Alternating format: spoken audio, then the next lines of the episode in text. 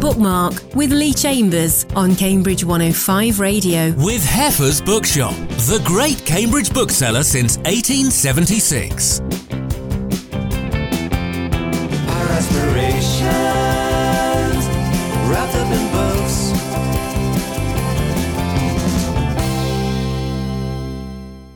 Hello and welcome to Bookmark. This is the show that talks about books and writing with a local slant, and there's a history theme to this week's show. Our featured guest is Clare Jackson, talking about her epic book, Devil Land England Under Siege, 1588 to 1688. We'll also be chatting to Jeremy Warman about his autobiographical novel, The Way to Hornsey Rise, set in 1960s London. And Alison Booth will be chatting about her novel, Bellevue, which is set in 1970s Australia. Clare will give you a proper introduction in just a moment, but first of all, welcome to Bookmark. Thank you very much for having me. A history theme to the show, as I say, was it always going to be history for you? I think it was. I don't know why these likes lodged themselves in children, but I remember very vividly when I was at primary school, there was a project. I was in London, but there was a project on all the bridges across London, and my mum said, "Well, let's go and look at them all and the ages that they were constructed." And you know, I just always remember having that kind of curiosity about how the world around us came to be. Is that why it intrigues you? It's about finding out the origins of things, as it were. I think you have to be curious to be a historian all the time, but also. I suppose realizing that many of the sort of dilemmas and anxieties we have today are not really that different to the ways that people have agonized or enjoyed themselves or succeeded or failed, you know, in centuries before. And 17th century is your area of expertise. Why that period? I don't know whether this is like some sort of form of witchcraft, apparently, where you sort of start history backwards, but it was a sort of classic sort of curricular thing at school. Um, I think I was the first year of the GCSEs, which probably dates me, but that was very 20th century. My A levels were all 19th century. I did 18th century as an undergraduate. And then in my last year as an undergraduate, I did a course that encompassed the 17th century, which had the civil wars and the Cromwellian Republic. And I just was so stopped in my tracks that I've never really gone any further. What was it about that that stopped you in your tracks? Just the sheer radicalism and the speed of change, and, you know, sort of a lot of people thinking the unthinkable. It's the area that you first get the beginnings of atheism, sort of people not interpreting their world entirely through a sort of divine presence. It's the 11 years that England was a republic in the 1650s. Even the fact that every year we commemorate Guy Fawkes Night, which in some ways, when you look at it, nothing really happened. It was a sort of counter-terrorism success. But you know, of, of, the sorts of anniversaries that have again stayed with us, so much of the world around us was crafted in the 17th century. There's a lot going on, isn't hmm, there? a lot going on. well, we'll hear your first choice of music now. Is music important to you? It is. I can't work to music, which is sad. I always envy all my colleagues who go, oh, yes, you know, I can work to I can't. So it tends to be a relaxation. It tends to be uh, if I'm driving. Also, live music I enjoy going to, but sadly, I've never quite cracked working to music. And this one, Samba de Janeiro. Why this one? This is like pure happiness. It's uh, it's one of the tracks on my playlist when I go to the gym, so it's motivating. Um, but more to the point, it's the goal music at Norwich City, and my son and I are big Canaries fans. So if we hear this at Norwich, it tends to be good news.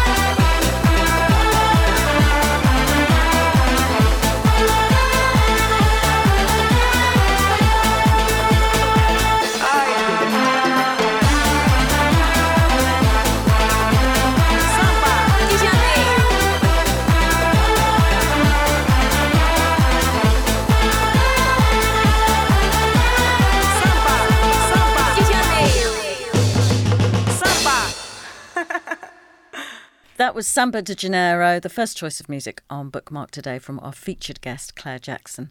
Clare is the senior tutor of Trinity Hall, Cambridge University. She presented The Stuarts and the Stuarts in Exile series for BBC Two.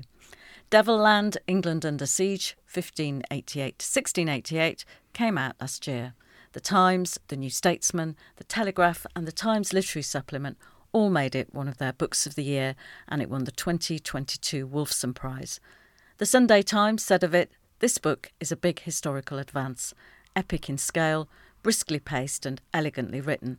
And the London Review of Books said the research is impressive, the writing lucid, and every page thought provoking. It is also tremendously entertaining. I couldn't agree more, actually, and come back to that quote in just a moment.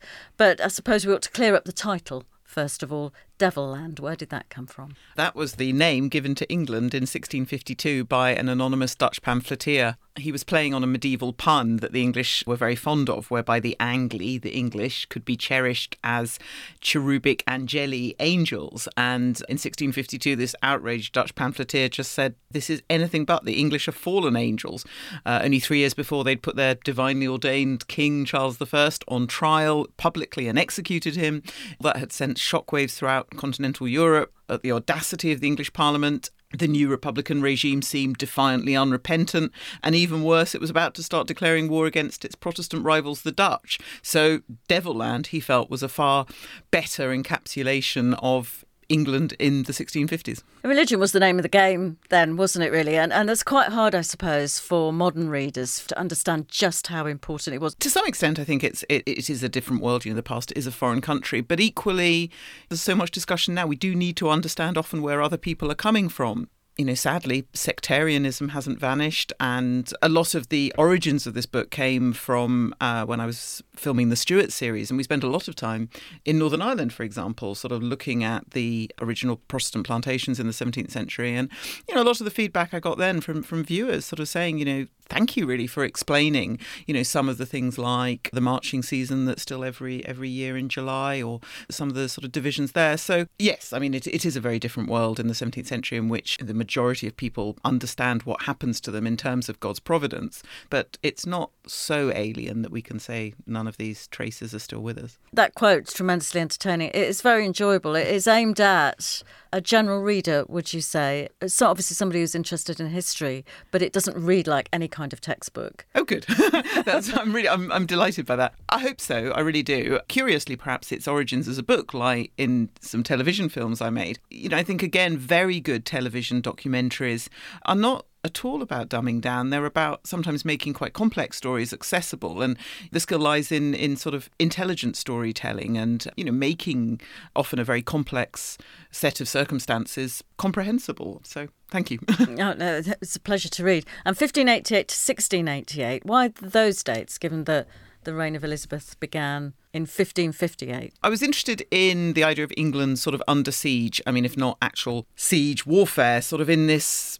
mental state of siege, always fearing invasion, always fearing sort of Catholic encirclement. Because when you were talking earlier about the divisions between Protestant and Catholic, it's absolutely at the heart of this book. At the beginning of our period, Protestant territory sort of can account for about uh, half of continental Europe, and by 1690, at the end of the period, that amount has gone down to just 20%. So Protestantism is really on the defensive, and England is a fairly young Protestant country at this stage. It's surrounded by big superpowers. The superpowers are Spain in the 16th century and France in the 17th century.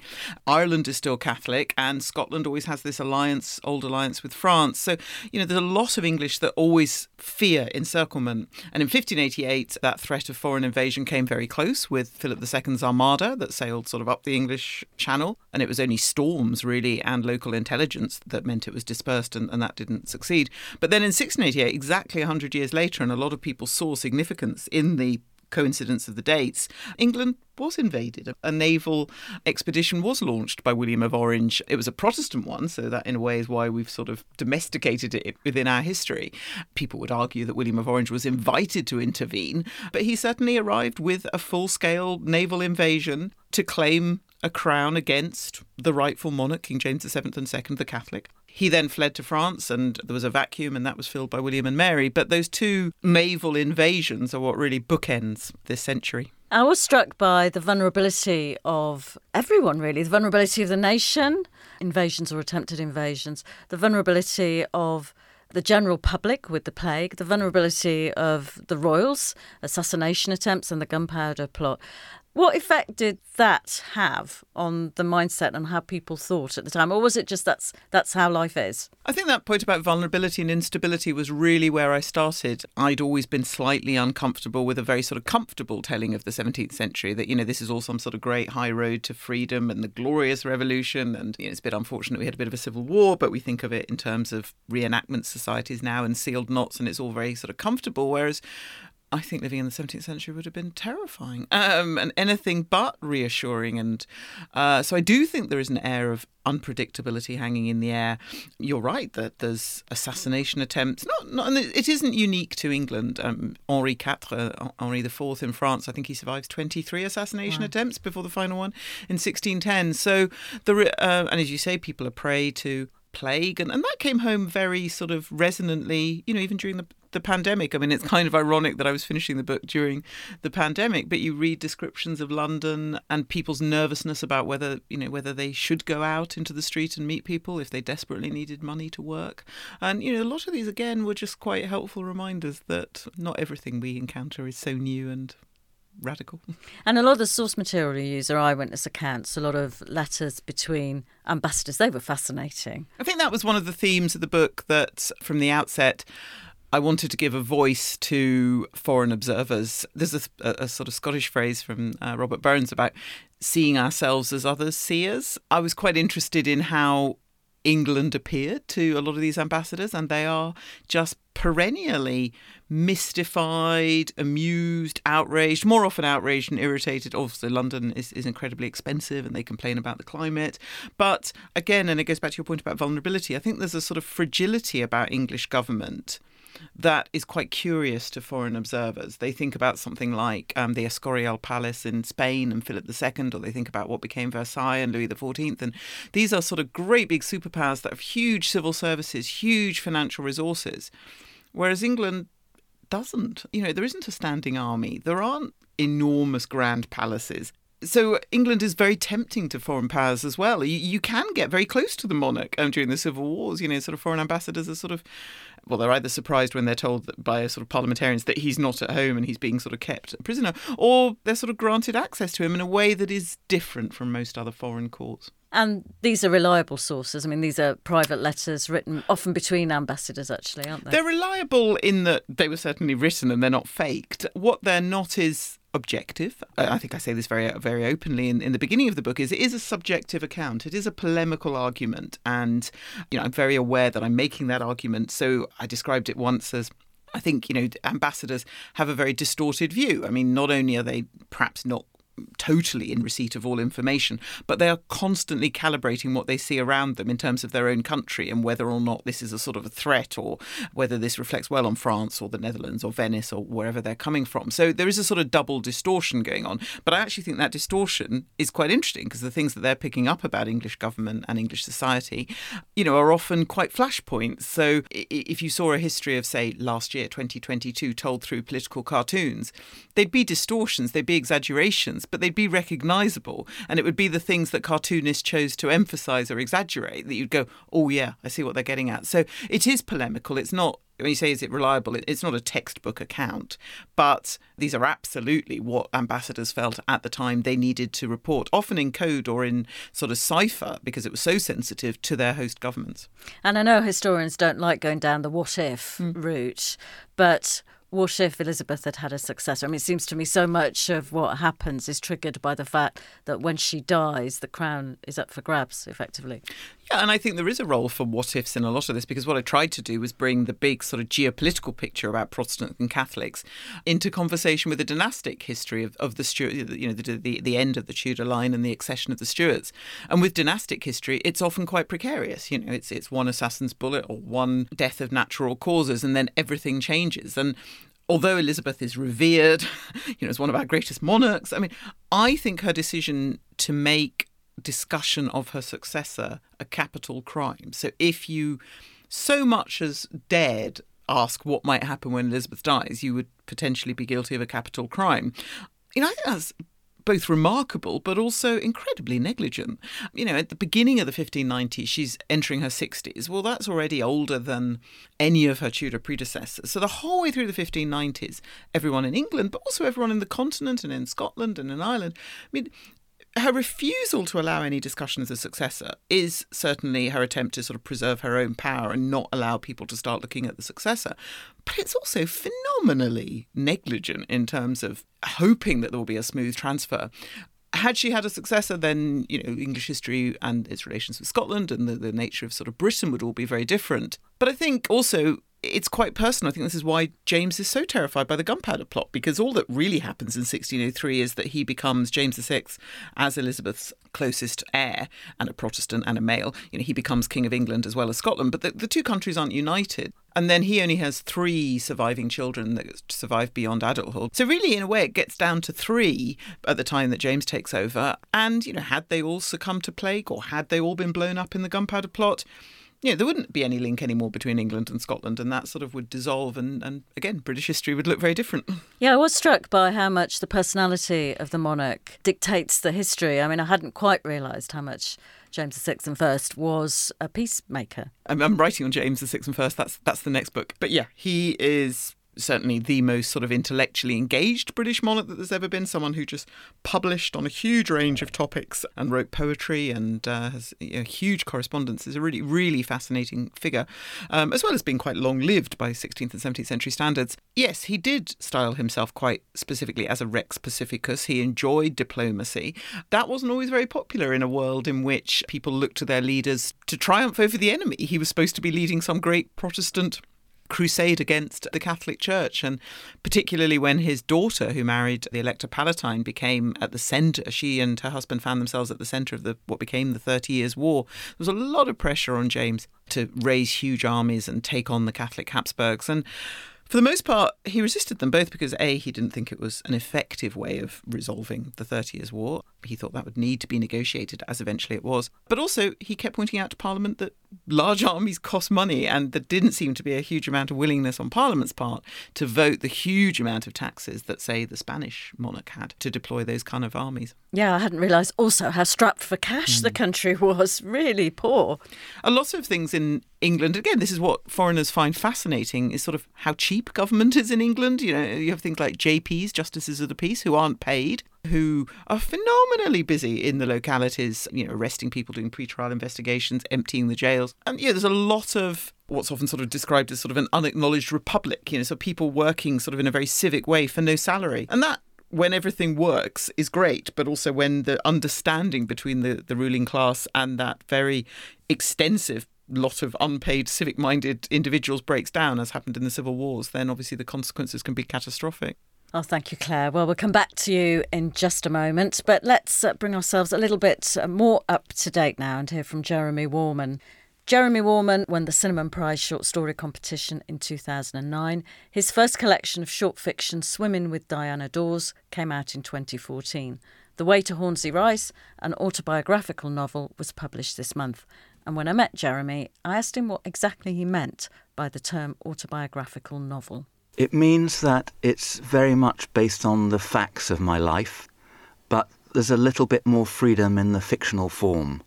And some things I couldn't write about, and some people's identity I needed to protect. Therefore, it's an autobiographical novel. And how much is autobiography and how much is fiction? Oh, it's mainly autobiographical. I mean, the fiction is some is particularly in the last stage where I was squatting in Hornsey Rise, and certain sections had to be sort of fictionalized because there were certain people I couldn't write about, and I had to dramatize it interestingly for the reader as well. And if I'd given a kind of a blow by blow account of what was in many ways a kind of a vision of hell of Hornsey Rise, the largest squat in Europe in 1976, it would have been ridiculous. So I had to sort of dramatize and join together certain bits, not necessarily in exactly the right sequence. But no, this is very autobiographical. And did writing about your life in this form, did it make you view it differently? Yes, it made me view it differently, and I think I said in the little postscript, by the time I'd done it all and looked back on my life and how I've survived and how I'm quite happy now in Hackney and happily married with a lovely daughter and so on, But it had been a difficult trip, and I said at the end, the writing of this novel has helped me come to terms with my life and make me feel less ashamed of myself. It did release a lot of things, and I looked at it in the cold light of day, and it's quite a story. It's sad that you you feel shame. Yes, I just feel, you know, there I was, sort of at a posh little pre-prep school, and then at a posh little prep school, and then I ran away in my first term from my public school, Haileybury, because my mum was an alcoholic, and I was terrified of what would happen to her, and I was the only one at home. But in a way, it sort of put my life on a completely different course. But I guess I was sometimes always every now and again comparing myself to, you know, the life I might have led or whatever. Not too often, but I came to terms with it in the writing of this book. It really helped me. And it's always a difficult question to answer, isn't it, about your and reflect and stand back and look at your Yeah. own life. But how much of what happened to you, you know, ending up in these druggy squats, do you put down to that dysfunctional early relationship? I put a lot down to that, but the other side of my mum, who was a very charismatic alcoholic and great fun, and a great sense of sort of hope for the future, the other side of her was like that. By the time I was about 15, and then I went to the Isle of Wight Festival when I was 16, I was very keen on the idea of this alternative culture, of the counterculture, and it excited me. The problem was that by the time I kind of really got there, it was sort of going or collapsing, and it, it certainly didn't work for me, so I had to sort of pick up the pieces all over again. And what about your parents? Did you, writing this, do you view them differently? I do. I, I think, funnily enough, I'd, I'd come to terms with my mum. I sort of, towards the end of her life, when she was finally in a home and she was quite benign and always had a good sense of humour, and she was uh, had dementia, but it, it was quite a benign dementia. And I kind of came to terms with her then. And I think, although she never said it out loud, I think she was very sorry for some of the things she'd done and some of her violence towards me, but psychological and physical. And I just thought, well, she couldn't help it either, perhaps, you know. So I did. She'd had a very. Her great grandfather was a coal miner in the Wigan Colliery, but by the time he was 30, he was a millionaire, a so called mining engineer in. Not so much in Lancashire, in Lancashire, more in India. That set the family up in a completely different way. And my mum kind of adapted to that very well, but it was traumatic for her. And her dad, who inherited a lot of money when he was 21, was horrible, and he left them and her mum lived with a tenant farmer and was married to him, I think. But she died. My mum's mother died having an abortion in the back streets of Wigan. Uh, that was a lot to live with, and my mum overcame all that in a most charismatic way. But it must have had a big toll on her, so I felt sympathetic to her. My dad, I feel, had a tough time living with my mum. You know, this good, solid, everyday, professional middle class man who was a chartered surveyor and very good at what he did and he became an alcoholic, I think, out of out of a kind of um, misery and despair, really. But it was pretty hard growing up with a sort of pretty crumbling dad. So yeah, at times I was very sort of angry with him, I guess. And yeah, the writing of this, I really, I really felt for him. I Felt he was actually, you know, a really decent man, and he'd been unlucky. It's a very forgiving attitude, some might say. Yeah, I guess. Well, maybe. I, but I've been I've been through all the all the, the non-forgiving, if you like, and um, in the end, that, that's how I feel, you know. And luckily, I just happen not to be particularly bitter and twisted about my life. There have been ups and downs. I'd like to have been more successful, but it's been really interesting, and I've enjoyed so much of it. And what are the sources for this? Did you were you keeping diaries or the photographs? I mean, how did you remember what I'm? I'm not good on photographs, but I touched on these things in some short stories over the last twenty years that have got published. I just happen to have one of those very strong, intensely strong sort of visual memories. I mean, I just really, I really do. And as I began to write about it, it got clearer and clearer. And some of the, some of the very difficult bits, some of the difficult scenes, came back in their full sort of glory, as it were. So, it was like self psychoanalysis in some ways, I guess. And it's fictional form, but as you said, a, lot of autobiography there, which Yes. which anybody reading it might pick up on. So, They how would. do you protect the confidentiality, the privacy of the people you're writing about? The first thing to say is that a lot of the people are dead. Another issue was my dear sister, my big sister.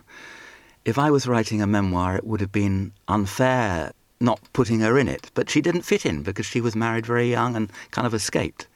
And the people I write about, there's nothing untoward that I say about them. So I did it a bit like this the people say at school, or my best friend, Giles Summerhays, he's in it, and I showed it all to him.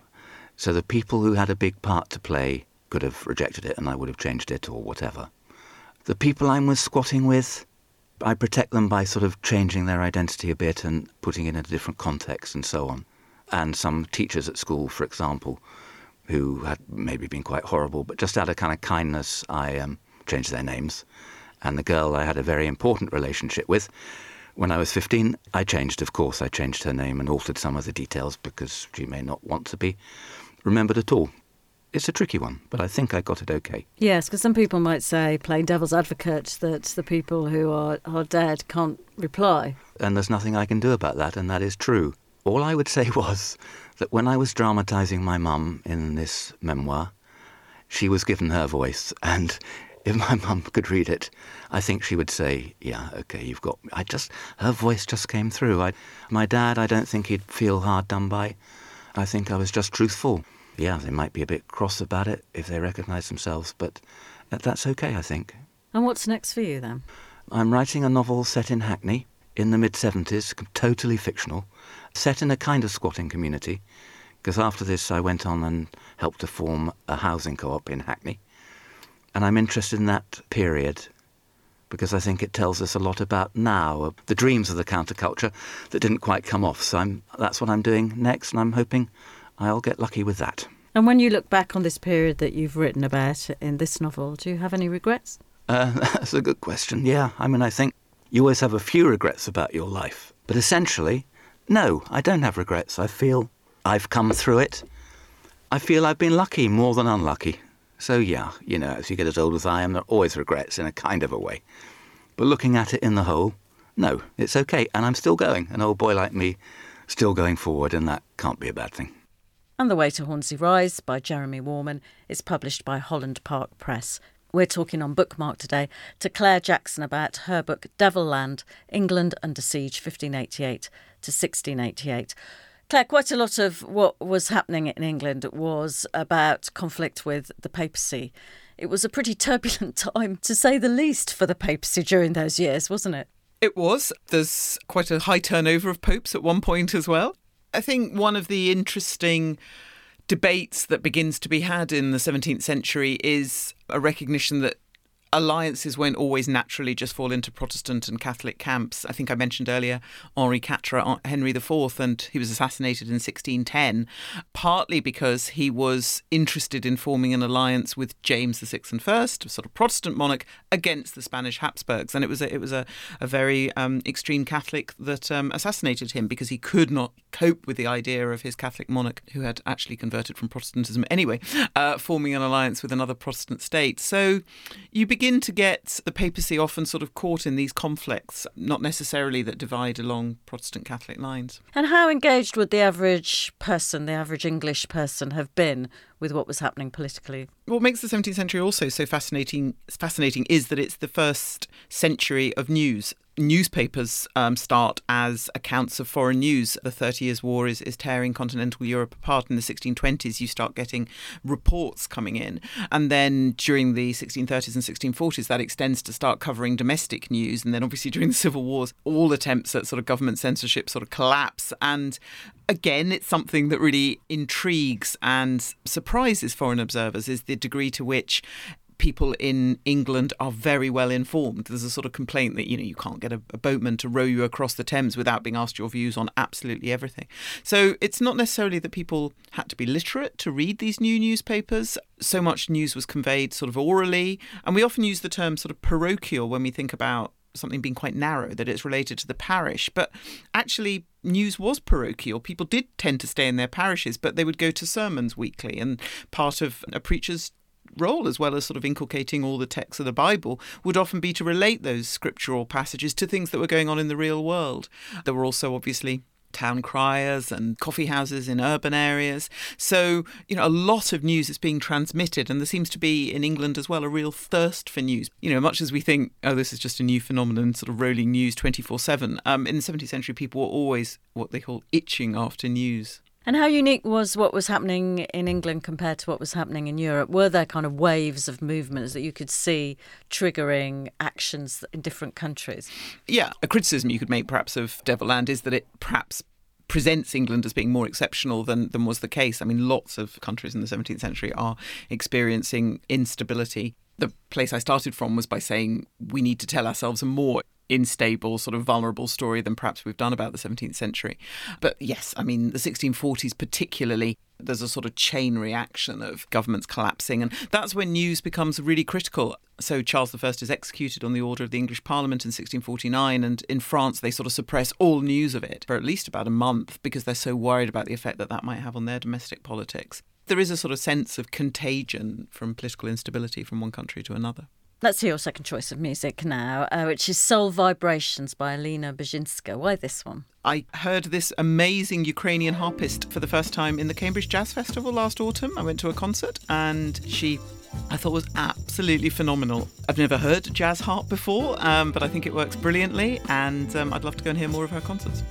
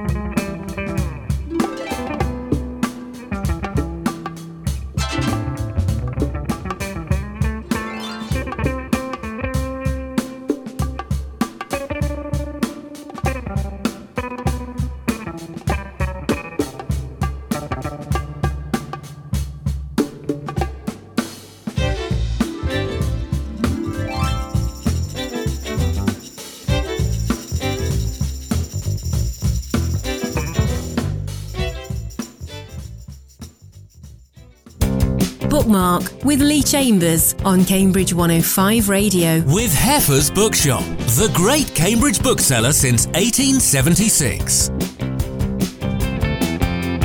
Our aspirations wrapped up in books.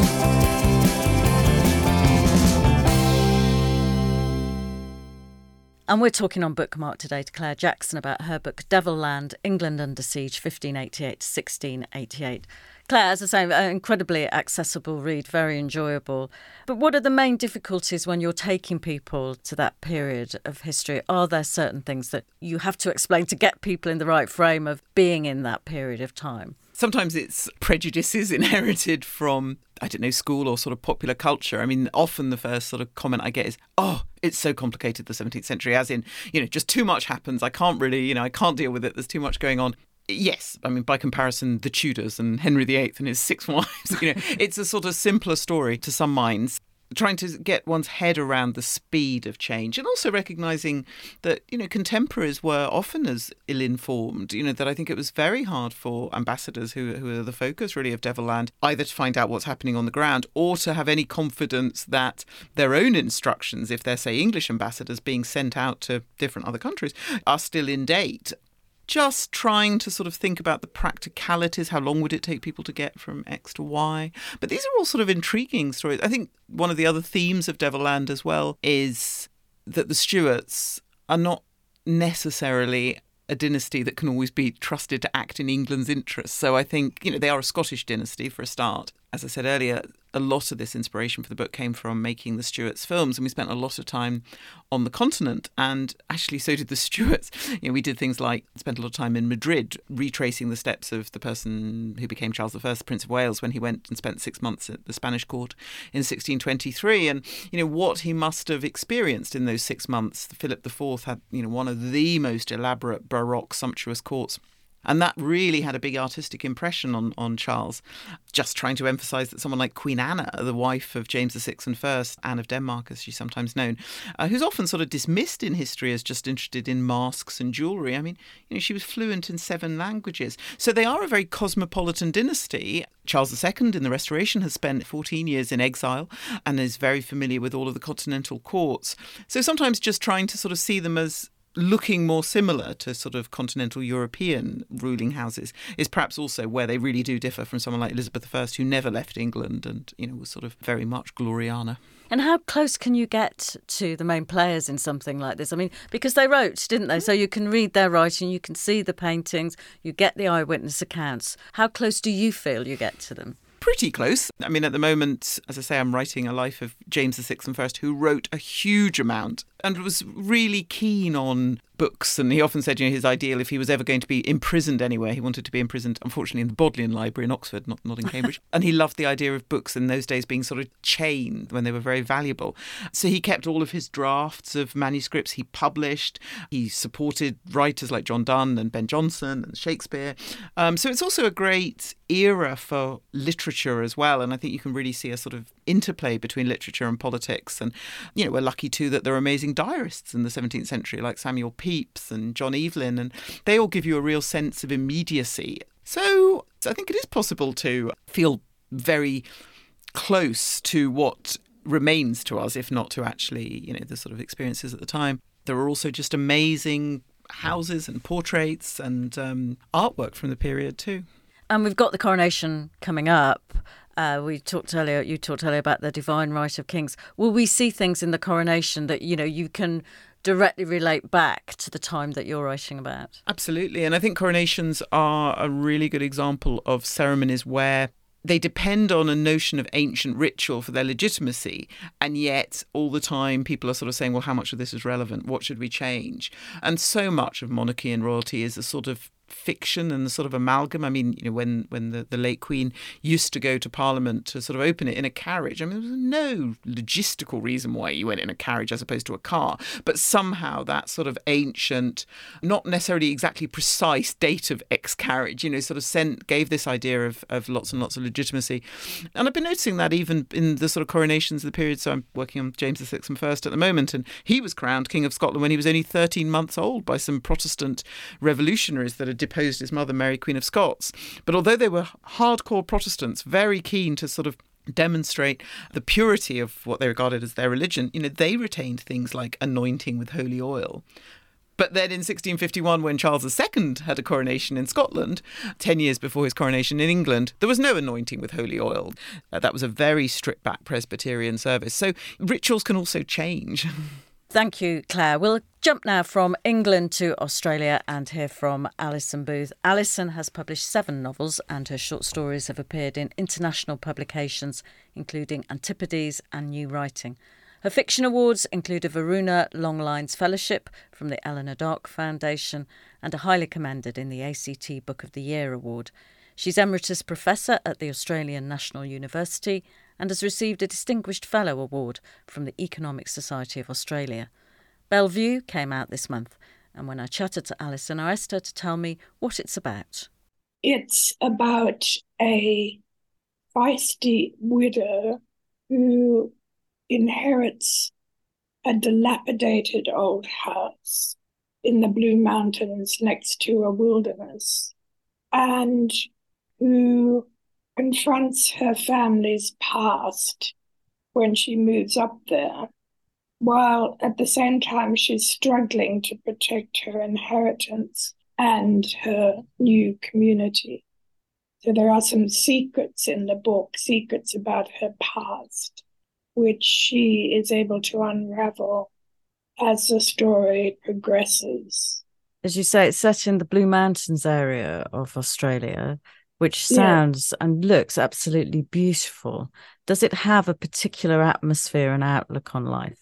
It certainly has a particular atmosphere. The Blue Mountains divide the seaboard from the fertile western plains. They're not really mountains as such, they're more a plateau, which has been eroded away over the years with gullies and gorges and so on. It was very difficult for the first European settlers who came to Australia to find a way across the mountains. And because they weren't communicating with the Aborigines, they would have blundered around. And eventually they got there, but the plateau itself is not really suitable for farming. Much of it is fairly pristine wilderness area still. It was a UNESCO World Heritage Area in 2000, which is a great blessing. But on the other hand, there are still attempts from time to time to take little bits from the edges. And so I think with all wilderness areas, with national parks, even, it's essential for people, for communities to be ever vigilant about stopping people nibbling away at bits. If national parks are not funded sufficiently, then managers or, or governments will try to think of ways of trying to raise money. And one way of doing that is to allow luxury developments within the parks, which only a few people can afford to, to get in Australia, and I know this is a case in Britain as well, governments have become very concerned to reduce the disruption caused by climate protesters. I always thought that the 1970s were not such an aware decade on those issues. But then the green bans that were in Australia give the lie to that. Tell me about those. Well, the 1970s, the early 1970s were a period of great change. There was quite a lot of money around. Developers were wanting to knock things down. And the very first green ban occurred in 1971, I think it was, when the New South Wales branch of the Builders Labourers Federation decided that they wanted to use their labour only on building projects that were socially responsible.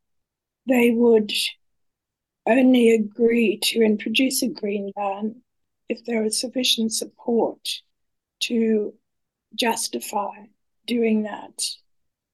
And it worked.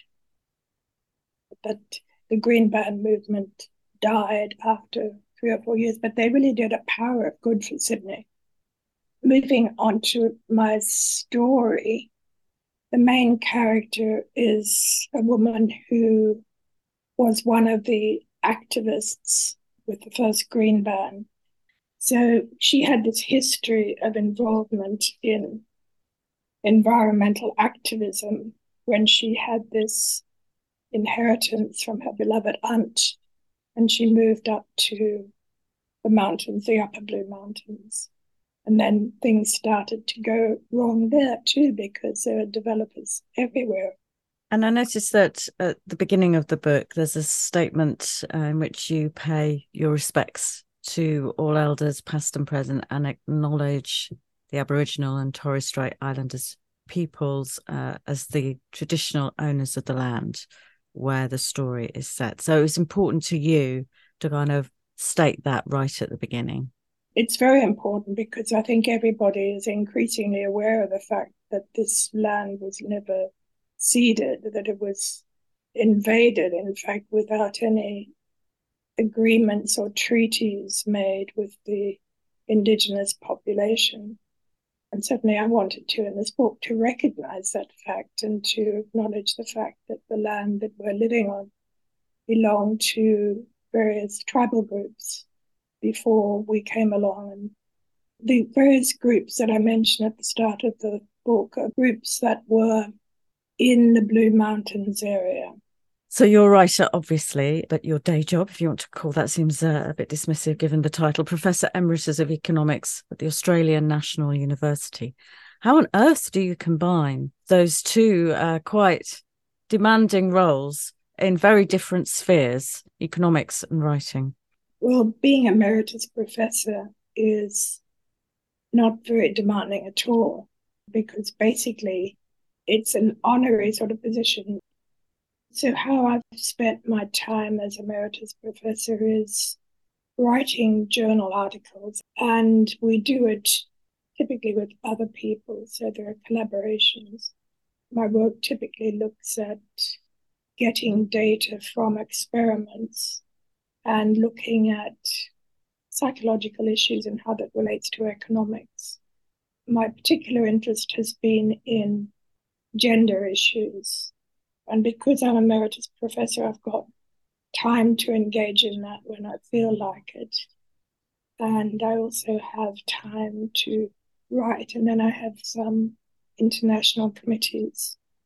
Like I've just accepted to be on one for the Econometric Society for looking at how to get people to behave better in terms of gender issues within the economics and econometrics profession. And that discussion about gender issues and the economy, has that fed into your writing, your creative writing, I should say? Yes, I think it has, because I've always been a strong feminist. My mother was a very strong feminist as well. So, yes, it does feed into it. But when I first started out, I began working on the economics of trade unions. And unfortunately, I began working on that just when trade unions were starting to get very weak. I finished my PhD in the mid 1980s. Well, I was still interested in it academically, but you know, if union power is declining and unions are ineffective, I could see I wasn't going to have much of a career working on trade unions. By the time I got my chair, I thought, well, I can do what I like now. And I decided to work on gender issues as well as other things.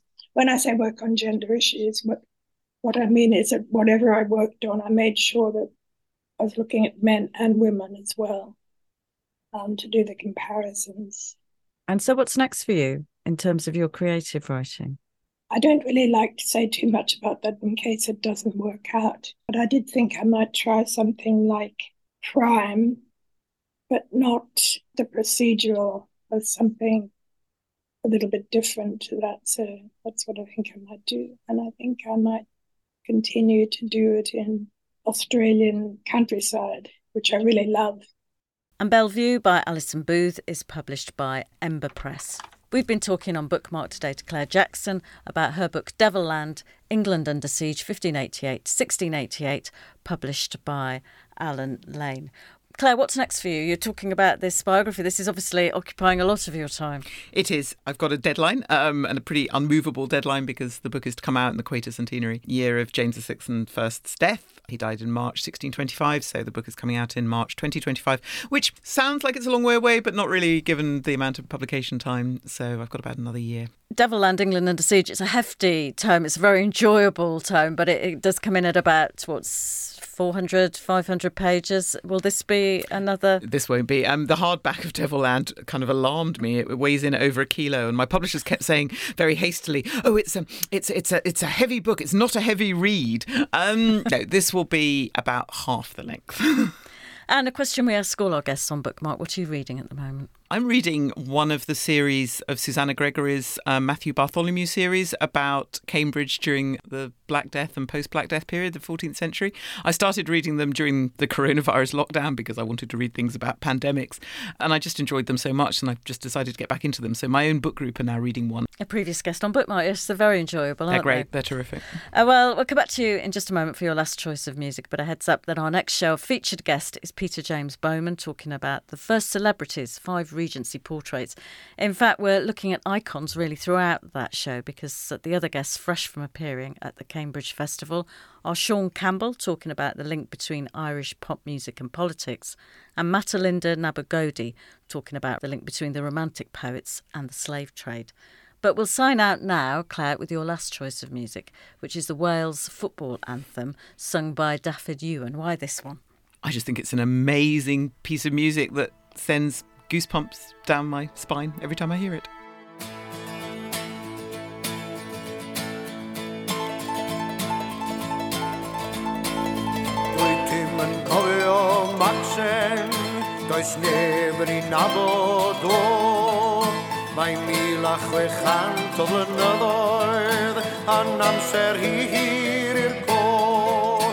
A Magnus Maximus flwyddyn tri A'n gadael